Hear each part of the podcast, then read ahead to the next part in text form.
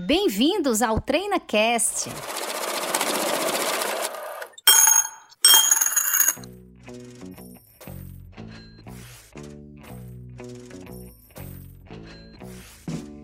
Olá, ouvintes do TreinaCast. Eu me chamo Paula Fradique, sou diretora de operações da Treinacom Negócios Empresariais. Seja muito bem-vinda a mais um episódio do TreinaCast. Obrigada pela sua audiência. Nesse episódio, como prometido, o segundo episódio da série de imposto de renda, pessoa física. Nós vamos falar sobre diversos assuntos com os nossos convidados, Júlio César, Claudeci Semião, que estão conosco desde o primeiro episódio. Vamos abordar a respeito das variações patrimoniais, falaremos também sobre as distribuições de lucro, ganho de capital, livro caixa, né? Vamos falar também sobre os investimentos PGBL e VGBL. Então fica com a gente até o final desse episódio, que o episódio está incrível. Gostaria também de começar aqui esse episódio agradecendo mais uma vez ao Claudeci Semião, que é o nosso diretor aqui, CEO da Treinacom. Claudeci, muito obrigada por estar com a gente aqui nesse episódio. Eu agradeço novamente, Paula, e desde o episódio anterior, manter esse, esse bate-papo aqui sobre informações, levando informações para o nosso ouvinte. É um prazer contribuir mais uma vez com esse episódio. Muito obrigada, Claudeci. Muito obrigada por ter aceito o convite. Queria também agradecer ao Júlio César.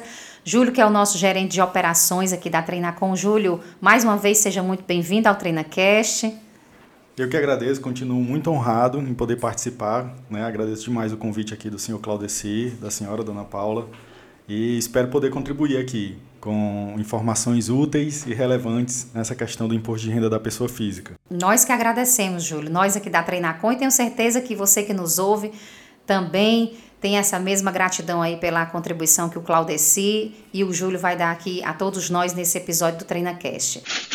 Então vamos começar esse episódio, onde vamos falar sobre imposto de renda, a continuidade do episódio anterior. Então você que nos ouve, se não tiver escutado ainda o primeiro episódio, vai lá no Spotify, Assiste o episódio, o episódio 37, que nesse primeiro episódio nós abordamos assim os temas iniciais a respeito do imposto de renda pessoa física, e nesse segundo episódio vamos falar sobre os temas que eu já coloquei para você no início de, do episódio, né? Vamos começar falando sobre a prorrogação do imposto de renda, porque estávamos todos aí ansiosos por essa prorrogação, e eu queria que o Júlio explicasse para a gente o que foi que aconteceu nesses últimos dias, da gravação do último podcast para cá, se houve prorrogação do imposto de renda pessoa física.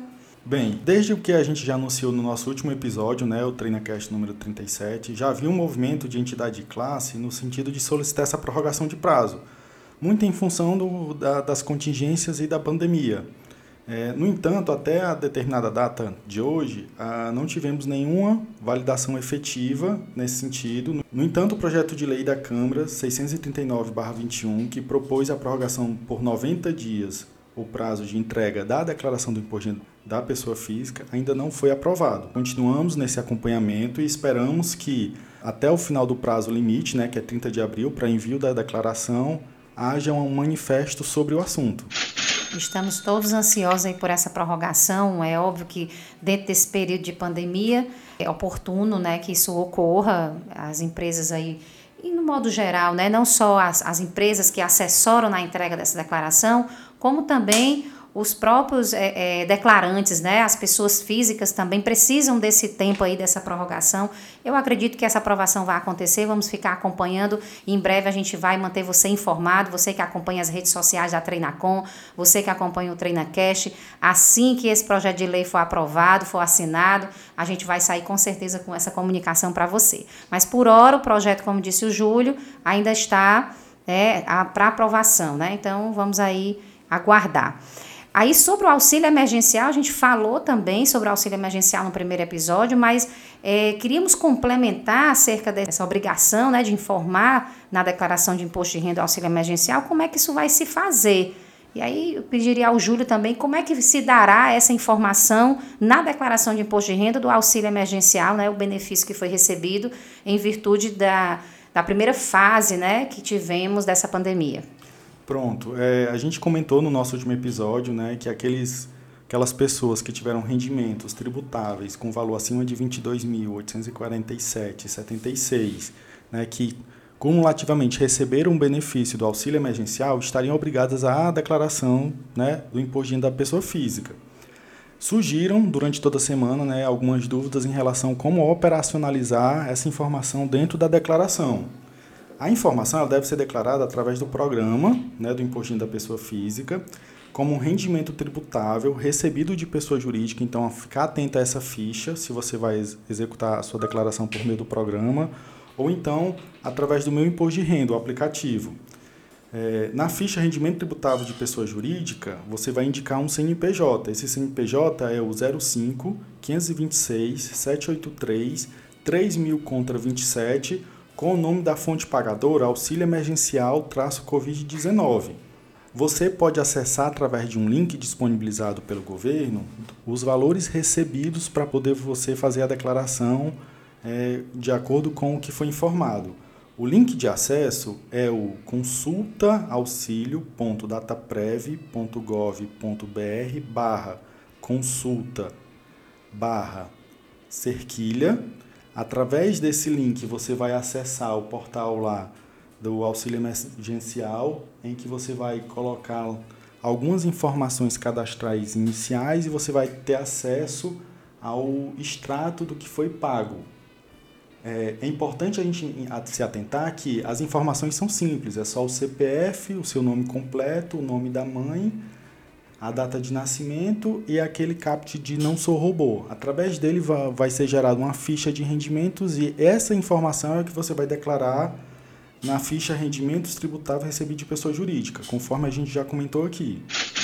Maravilha, Júlia. E é importante a gente remeter ao episódio anterior, onde a gente falou também a respeito do recolhimento em caso de, é, de você estar obrigada a fazer essa devolução né, do valor recebido a título de auxílio emergencial, que se dará por meio de DARF. Mas você que nos ouve, você pode acessar todas essas informações através do site do governo. Essas informações estão muito claras, estão muito acessíveis a todos vocês. Então é importante que você complemente esse seu conhecimento acerca do auxílio emergencial acessando lá o site do governo.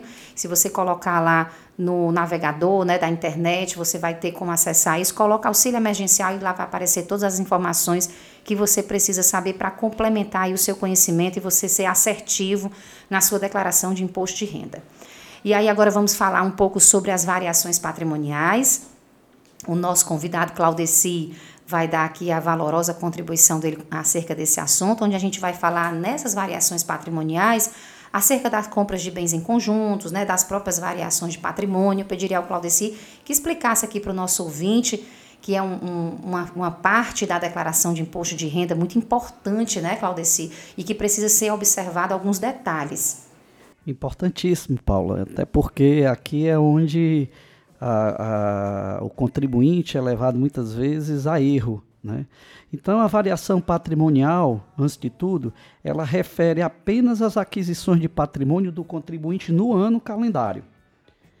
As aquisições anteriores elas já foram informadas nas declarações anteriores.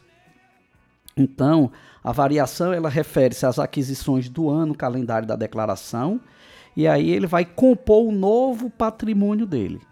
Então ele compara o total de bens que ele tem em 31 de dezembro de 2020, no caso desse exercício 2021, estamos declarando um ano calendário referente 2020. Então ele está com o total do patrimônio em 31 de dezembro de 2020. Quando ele diminui o quanto que ele tinha de patrimônio no ano anterior, a diferença aqui é a variação patrimonial. Essa variação patrimonial quando positiva, quando você cresceu o patrimônio, ela deve estar coberta pelo conjunto de rendimentos declarados no imposto de renda. Há casos em que a pessoa pode não dispor da renda para pagar à vista uma casa ou um apartamento e recorre a um financiamento. Se isso ocorrer, ela deve declarar apenas as prestações que pagou efetivamente durante o ano. Aqui é um dos erros clássicos né, do contribuinte, quando ele vai fazer a informação, ele fica na dúvida: eu vou colocar o valor total do imóvel que eu adquiri e a parte financiada eu lanço como dívida e ônus? Não é essa a técnica correta. Ele tem que informar apenas os valores pagos no ano. E no final, do bem adquirido, já que a informação justifica a evolução patrimonial. Esse valor que ele efetivamente pagou é o que vai justificar a evolução patrimonial. Outra situação a ser considerada e que foi muito é, é, perguntada aí pelos nossos ouvintes é a compra do bem em conjunto com outras pessoas. Então, um exemplo: caso três pessoas adquiram um imóvel, o nome de cada um deles vai ser registrado na escritura. Então, assim, na declaração de imposto de renda, cada contribuinte, cada um, vai informar um terço do valor pago e esclarecer que os dois terços restantes estão em números de CPF distintos. Certo? Essa mesma recomendação vale para casais que façam declaração em separado. Os bens comuns devem ser informados numa única declaração né? e o outro bem constar é em um CPF do cônjuge diferente. Maravilha, Claudeci, esclarecedor. É, como a gente já disse né, inicialmente, é, é muito importante que você que nos ouve fique muito atento a essas informações que vão ser prestadas acerca das variações patrimoniais, das compras de bens. O Claudeci explanou aqui perfeitamente o que é que deve ser observado, então a gente chama aí a sua atenção para o preenchimento dessa ficha na sua declaração de imposto de renda, assim como também a gente quer entrar na parte da distribuição de lucro. E aproveito também para pedir aqui ao nosso convidado Claudeci que esclareça aqui para o nosso ouvinte como vai ser informado na declaração de imposto de renda a distribuição de lucro, que é uma outra, um outro ponto da declaração muito interessante, assim, e existem ainda muitas dúvidas acerca desse preenchimento, Claudeci. Nós recebemos alguns e-mails dos nossos ouvintes perguntando acerca desse assunto. Como é que eu vou informar essa distribuição de lucro no meu imposto de renda? Então, pediria a você que esclarecesse as pessoas que estão nos ouvindo, as pessoas que vão assessorar no preenchimento dessa declaração? Excelente, Paulo, até porque a distribuição de lucros hoje é a principal remuneração do contribuinte empresário. E acaba suscitando muitas dúvidas, porque por se tratar a distribuição de lucros é, de um rendimento isento, todo mundo se volta para ele. Mas existem regras e limites que devem ser observados. Então, o limite de distribuição de lucros com isenção de imposto de renda será até o limite demonstrado em balanço. Eu tenho que comprovar esse lucro. A distribuição acima desse valor deverá ser tributada na pessoa física, inclusive com multas e juros quando aplicável. Certo? E qual é o critério para distribuição? Quando não tá, estiver estipulado em contrato social, os lucros são distribuídos na mesma proporção no capital social da empresa. Ou seja, se o sócio integralizou 50% do capital, terá direito a 50% dos lucros apurados. Mas sempre vem aquela pergunta: eu posso distribuir de forma desproporcional os lucros? Pode. Tem uma orientação, inclusive, disposta em solução de consulta na Receita, a consulta número 46 de maio de 2010, onde estão abrangidos pela não incidência os lucros distribuídos aos sócios de forma desproporcional à sua participação no capital social. Agora, desde que tal distribuição esteja devidamente estipulada pelas partes no contrato social em conformidade com a legislação societária. Ou seja, para que haja distribuição desproporcional, tem que haver a previsão, tem que estar previsto no contrato social da sociedade. E aí, Júlio, tem uma, tem uma dúvida também que foi enviada aqui pelos nossos ouvintes, eu acho bem pertinente aqui, já encaixar nesse tema da distribuição de lucro, é quando a, o sócio ele participa de uma empresa optante do SINF, por exemplo, empresa de lucro presumido, até mesmo MEI a forma de distribuição será da mesma forma que o Claudio se explicou aqui para os sócios que participam de empresa do regime lucro real? Ótima pergunta, Paulo. Esse questionamento é muito pertinente pelo seguinte.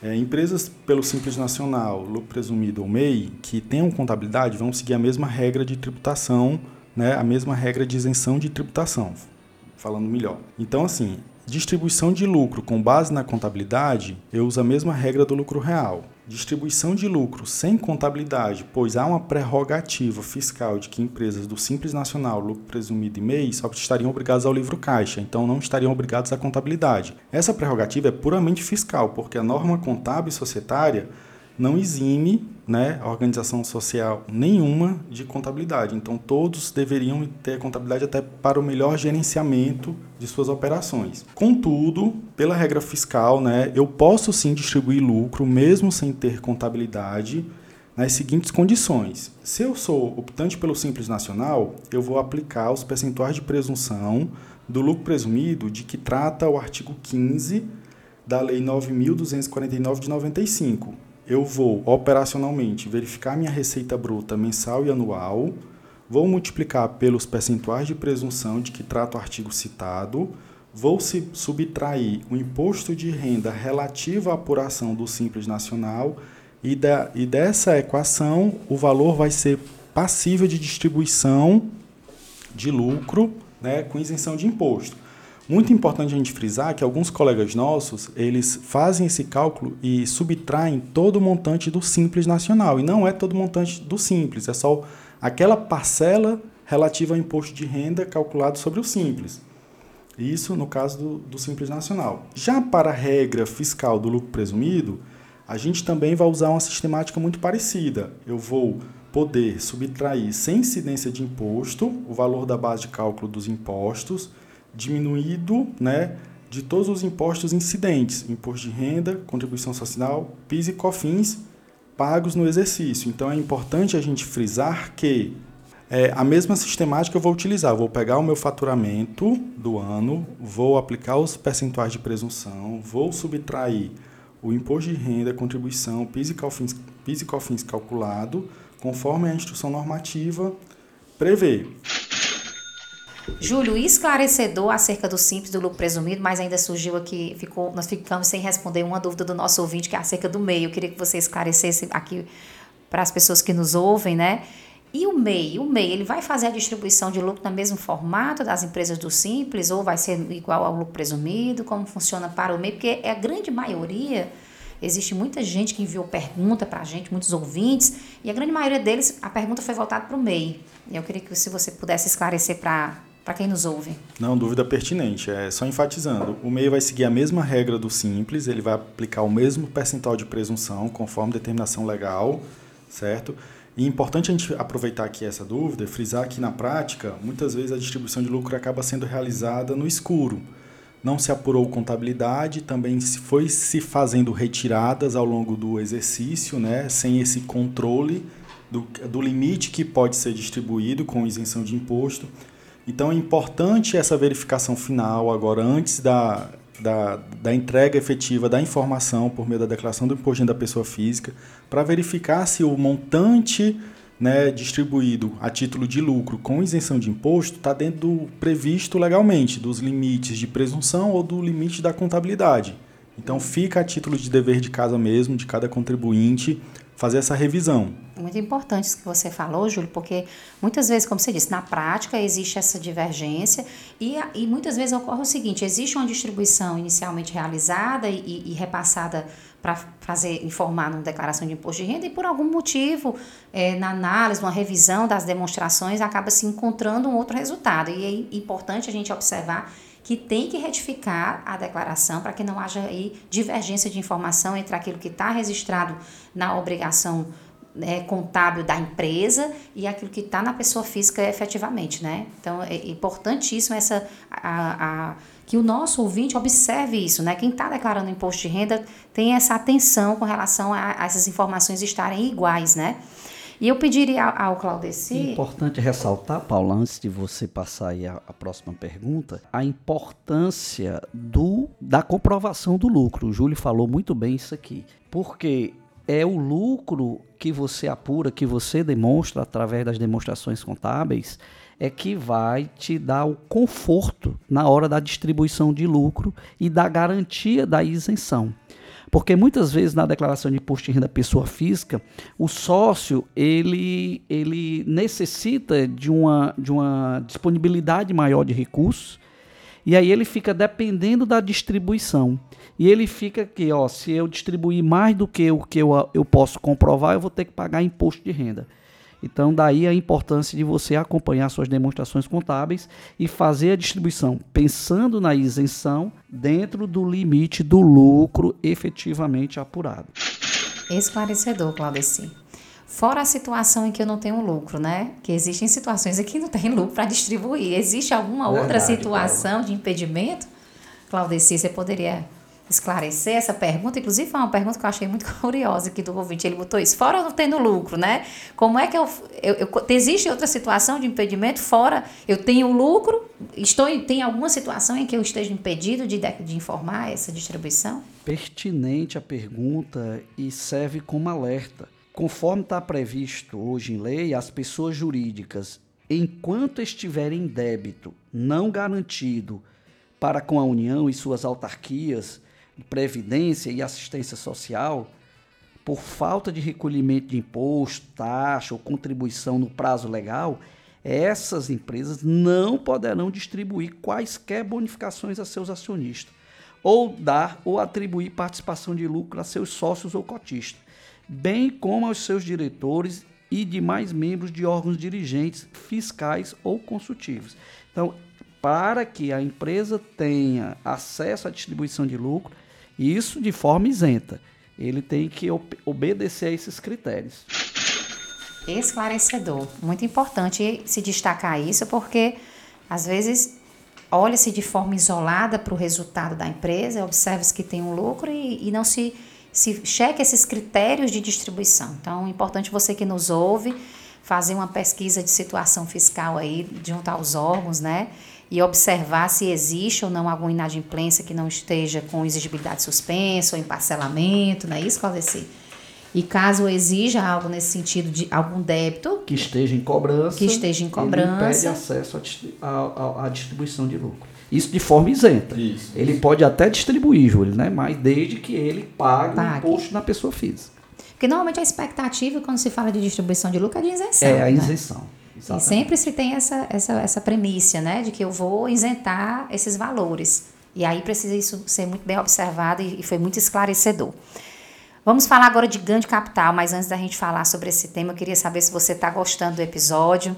Se você estiver gostando, vamos compartilhar. Como eu costumo dizer, vamos fazer esse episódio chegar longe.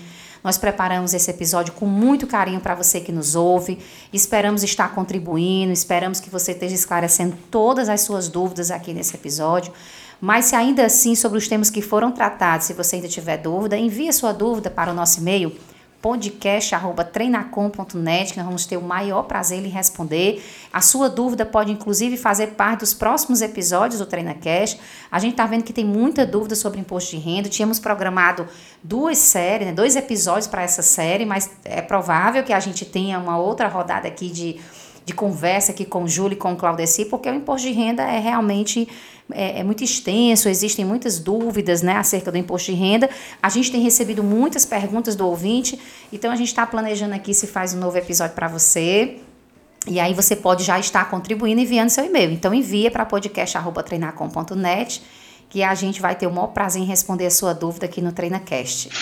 Claudeci, vamos falar sobre ganho de capital, né? O ganho de capital que já está ali e muitas vezes previsto né, na, na, nas obrigações do contribuinte, da pessoa, da pessoa jurídica, mas assim, na pessoa física, a gente tem também essa questão do ganho de capital. E aí eu queria pedir a você que esclarecesse para o nosso ouvinte como é que funciona esses ganhos na declaração de imposto de renda da pessoa física? Como é que isso vai ser declarado e o que é que abrange esses ganhos de capitais? Importante e foi pertinente aí a analogia aí com a pessoa jurídica, Paula o ganho de capital na pessoa, na pessoa jurídica ele já é mais comum, até porque ela, o objetivo foi obter ganhos nas suas operações. Na pessoa física, no entanto, isso não é uma coisa tão comum. Né? Uh, você adquirir um bem, tem um bem patrimonial seu e você vende nessa operação, você obtém um resultado positivo. E aí fica aquela dúvida, é, como eu já paguei, quando adquiri o bem, já paguei os impostos, já comprovei a aquisição do bem através dos meus rendimentos né, que já foram tributados, o ganho eu não vou ter que pagar imposto. Pelo contrário, todo ganho ele é tributado, ele tem que ser oferecido à tributação. Então, o ganho de capital nada mais é do que a diferença positiva entre o valor que você está vendendo, um bem, bem imóvel ou imóvel, é, menos pelo, é, deduzido, né, é subtraído do valor de aquisição desse bem que consta na sua declaração.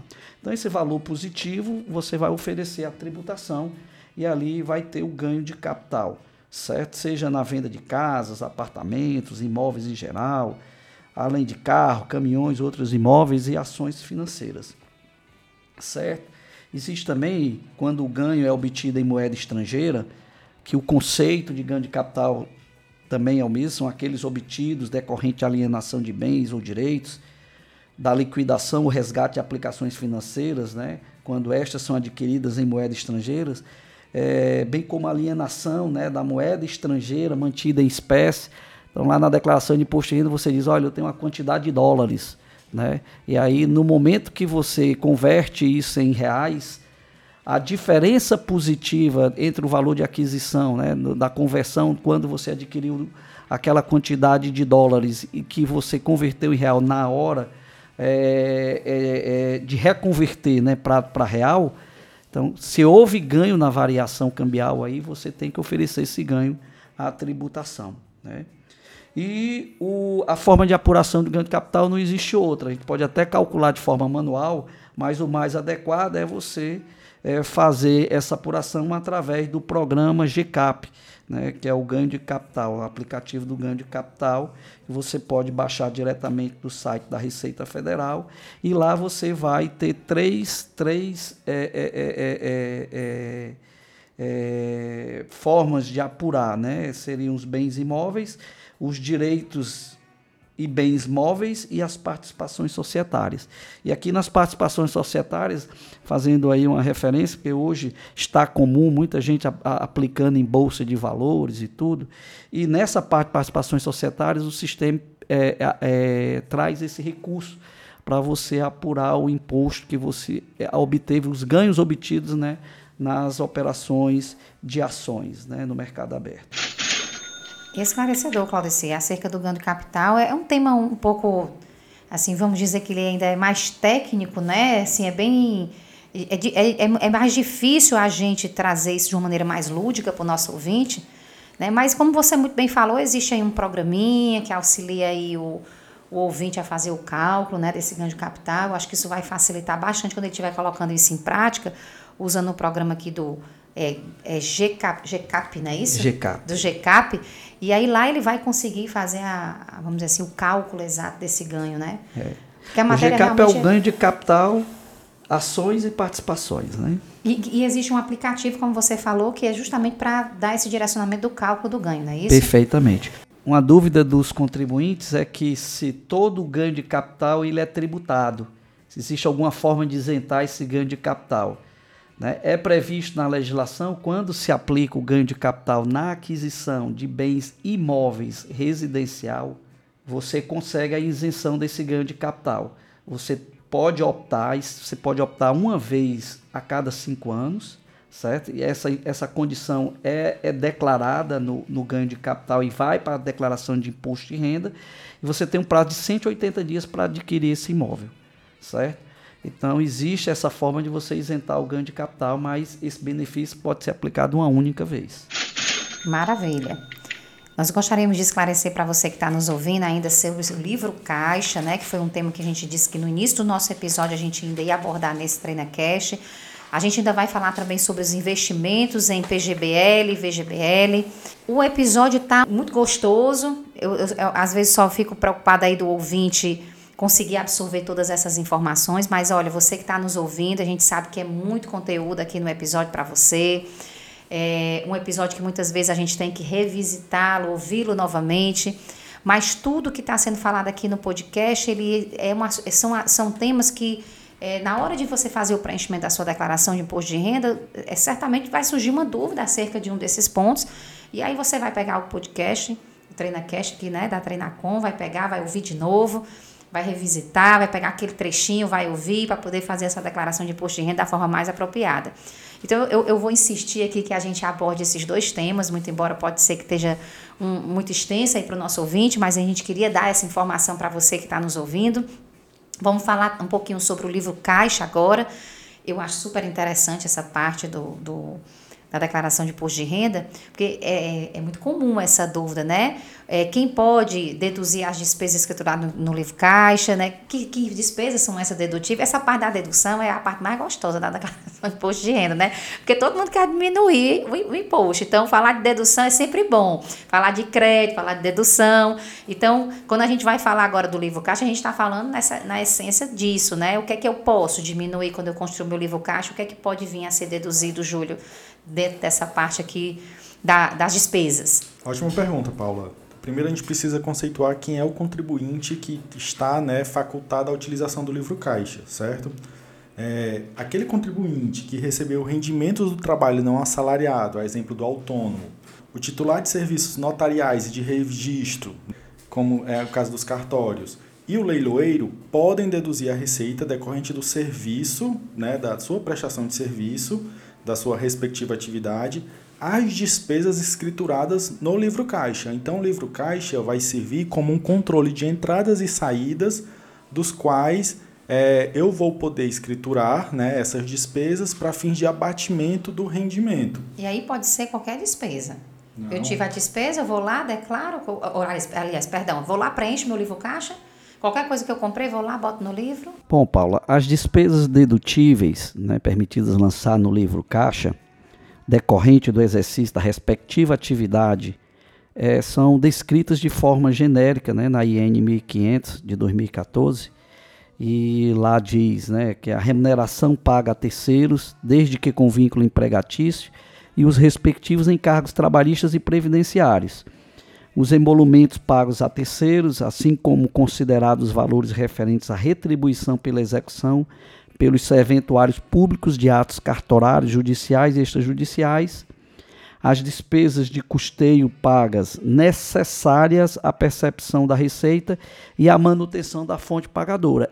Aqui é que eu falei que se trata da regra geral.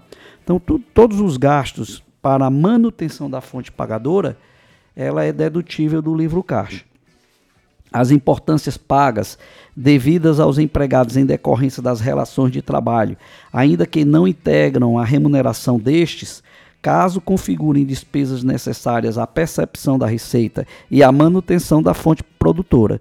Nos casos de convenções e acordos coletivos de trabalho, todas as prestações neles previstas e devidas ao empregado constituem obrigações do empregador. Portanto, despesas necessárias à percepção da receita e à manutenção da fonte paga produtora. Né?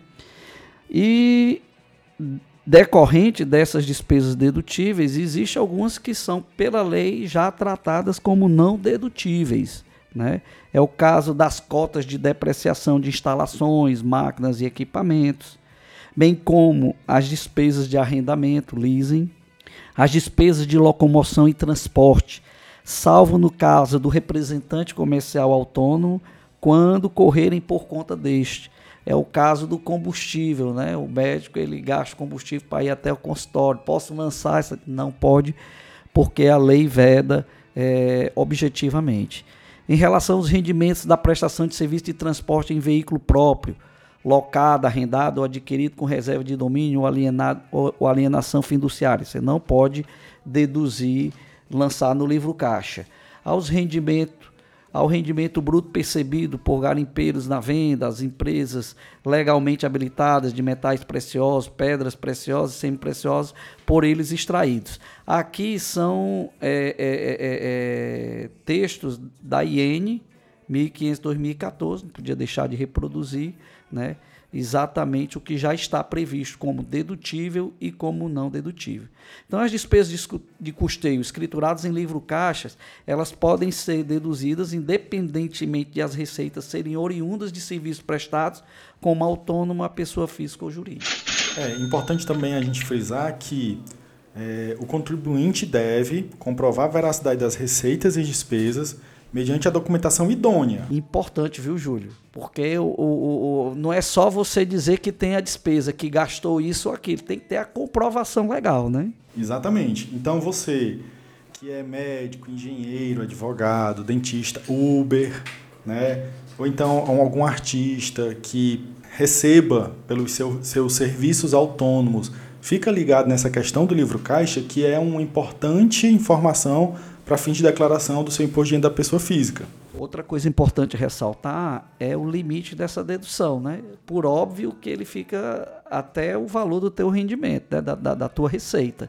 Então você teve uma receita autônoma de, mil, de 2 mil, 3 mil, 5 mil reais e teve 7 mil de despesa, por óbvio, você vai poder lançar. E o resto que eu excedi, vou lançar no mês seguinte. Perfeito. Esclarecedor, esclarecedor. Você que nos ouve, a gente está chegando ao finalzinho desse episódio. Um episódio enriquecedor, costumo dizer que sempre a contribuição do Claudeci e do Júlio traz muito enriquecimento aqui, traz muita coisa positiva aqui para nós que estamos ouvindo. Eu aprendi muita coisa aqui nesse episódio, não sei você que está ouvindo, mas eu acredito que a gente deve ter contribuído muito aí para esclarecer as suas dúvidas, né, para o preenchimento da declaração de imposto de renda, que estamos esperando aí uma prorrogação. Esperamos que vá para o final de julho e vamos aguardar aí as novidades. Mas eu queria encerrar esse episódio falando sobre o nosso último tópico aqui, Claudeci, sobre os investimentos, né? É uma dúvida também é, recorrente, porque existe os investimentos PGBL e o VGBL, né? Queria que você explicasse aqui qual a, a melhor opção, né? Do ponto de vista do imposto de renda, se você puder essa é outra dúvida, até porque esse tipo de investimento é oferecido assim recorrentemente pelos bancos e muitos contribuintes, clientes e pessoas próximas perguntam: "Paz, como é que eu faço? Qual é a melhor forma de fazer esse investimento, o PGBL ou o VGBL?" Vamos esclarecer. Tanto o PGBL como o VGBL, eles são planos de previdência privada. O PGBL, plano gerador de benefício livre, e o VGBL, vidro gerador de benefício livre. Basicamente, a tributação, a diferença, são várias diferenças entre um e outro, mas relativa à tributação é que o PGBL ele é dedutível da base de cálculo do imposto e o VGBL não, certo? Então, do ponto de vista, como falei, do IR, né? A principal vantagem ela está ligada ao PGBL, que permite dedução da contribuição do imposto de renda anual até o limite de 12% da sua renda anual, sendo indicado para quem declara imposto de renda pelo formulário completo. Já no VGBL, o imposto de renda incide apenas sobre a rentabilidade e é mais indicado para quem faz a declaração anual pelo formulário simples.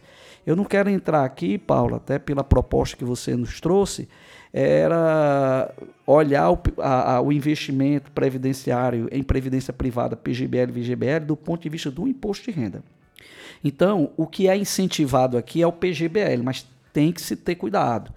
Porque quando se aplica em PGBL, ele permite a dedução da base. E aí, para que seja realmente vantajoso o PGBL, primeiro o, o contribuinte ele tem que estar na opção da declaração completa. Porque só na declaração completa, ou seja, aqueles que, ah, eu olho lá, meus, minhas deduções é, comprovadas são superiores a 16.754,34, então aí eu vou para a declaração completa. Se é abaixo, o, a declaração simplificada já me dá essa, essa, essa, essa dedução de forma presumida, então não preciso comprovar. Então ele quebra o benefício do PGBL. Tá? E no caso aí é melhor ele ir para o VGBL, já que ele não vai ter a dedução do imposto, porque quando resgatar, Aí vem a outra face da moeda. Se porventura o PGBL, você fez um investimento em PGBL, deduziu da base de cálculo no imposto nesse ano, e daqui a dois, três anos precisa resgatar o PGBL, nós vamos ter que oferecer o, valor resgatado, tanto o principal como os rendimentos, eles vão ser tributados né, do, do imposto de renda pessoa física. Então só vale a aplicação do PGBL, e aí é bom analisar né, antes de fazer o investimento, primeiro, se você vai realmente usufruir da dedução da base de cálculo no teu imposto de renda pessoa física. Segundo, o tempo que você vai deixar esse investimento. O ideal é que você só resgate ele após a aposentadoria. Se resgatar antes, como eu disse, vai oferecer a tributação.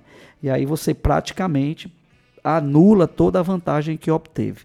Para quem vai resgatar, quem pretende ou uma possibilidade de resgatar o, o investimento antes da aposentadoria, o melhor caminho aí talvez é ir para o VGBL.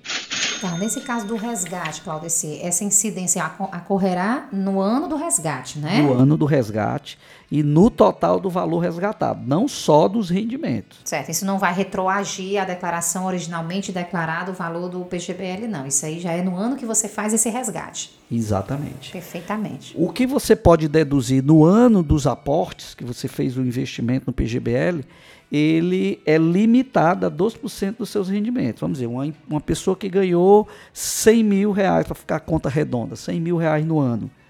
Então você pode deduzir até 12% desses 100 mil. Então eu tenho 12 mil de dedução que eu, de, de aportes a PGBL que eu posso deduzir da base de cálculo do imposto. Vou somar com minhas outras deduções. Então isso pode trazer aí uma possibilidade de maior restituição, certo? Agora, para saber qual deveria ser o formulário do imposto de renda, é bem simples, né? como eu tenho colocado aqui. Basta você é, somar o, o, o valor dedutível né, da, da, da, do PGBL, 12% do teu rendimento. Você olha se você aportou esse valor, soma com as suas demais deduções e olha se dá maior do que 16.754,34, certo? Que aí seria o, o do, do, do, formulário simplificado. Ok, Claudeci, maravilha explicado. É um tema, essa questão dos investimentos, sempre gera muita dúvida, porque é um, tem um pouco mais de complexidade, né? Aí seria um tema para fazer um podcast, um podcast, específico, só para tratar dos investimentos previdenciários, em previdência privada, Paulo. Sem dúvida, mas eu acredito que a gente já conseguiu contribuir aqui com o nosso ouvinte pelo menos dando esse esclarecimento do que é possível ser deduzido no imposto de renda, em que limite essa dedução vai acontecer e que ele observe a questão do formulário, né, a forma como ele vai apresentar essa declaração, se completa ou simplificada, para ver se há vantagem de se fazer essa dedução com o investimento, né? Então, é, aqui a gente já conseguiu dar um horizonte para o nosso ouvinte com relação a esse assunto. Agora, óbvio que existe muita coisa para a gente explorar acerca desse tema, e a gente já fica aqui com uma dica, né, para próximos podcasts de você estar aqui com a gente para esclarecer aqui para o ouvinte tudo sobre essa parte de investimentos. A gente pode planejar um podcast para frente. Perfeito, Paulo. Maravilha. Olha, você que nos ouve, nós chegamos ao final desse episódio. Queremos agradecer a você pela audiência. Muito obrigada por estar conosco até esse finalzinho aqui do podcast. Eu sei que foi um, um, podcast assim com muitas informações. Quero acreditar que você vai revisitar esse episódio algumas vezes. Então não deixe de compartilhar o episódio. Vamos fazer essa informação chegar ao maior número de pessoas. Vamos ajudar outras pessoas a ter o esclarecimento acerca do preenchimento da declaração de imposto de renda. Eu queria mais uma vez aqui agradecer os nossos convidados. Claudeci, muito obrigada pela sua contribuição aqui no TreinaCast. Tenho certeza aí que o ouvinte deve ter esclarecido muitas das suas dúvidas com as suas explicações. Obrigada pela sua participação. Poder contribuir sempre é muito enriquecedor, Paula, principalmente através desse canal aqui lúdico. A gente troca experiência, o aprendizado aqui com o colega Júlio.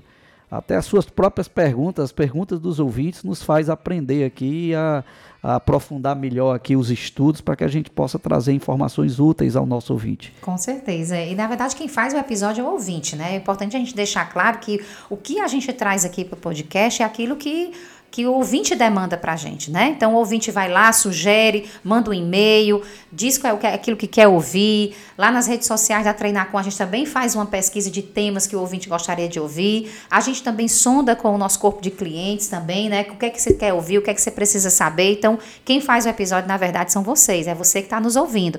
A gente só prepara aqui tudo com muito carinho né, com, muita, com muito capricho, para levar maior, melhor informação para você que está nos ouvindo. Júlio, muito obrigada também pela sua presença, mais uma vez aqui no Treina Cash, obrigada. Agradeço novamente o convite. É, realmente o tema é bastante extenso.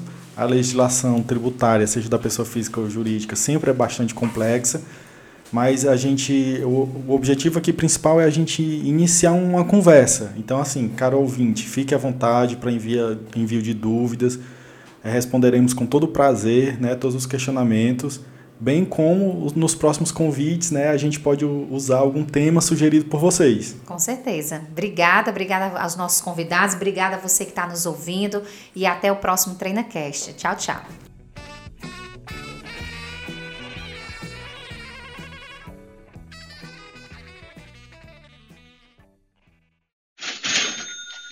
TreinaCast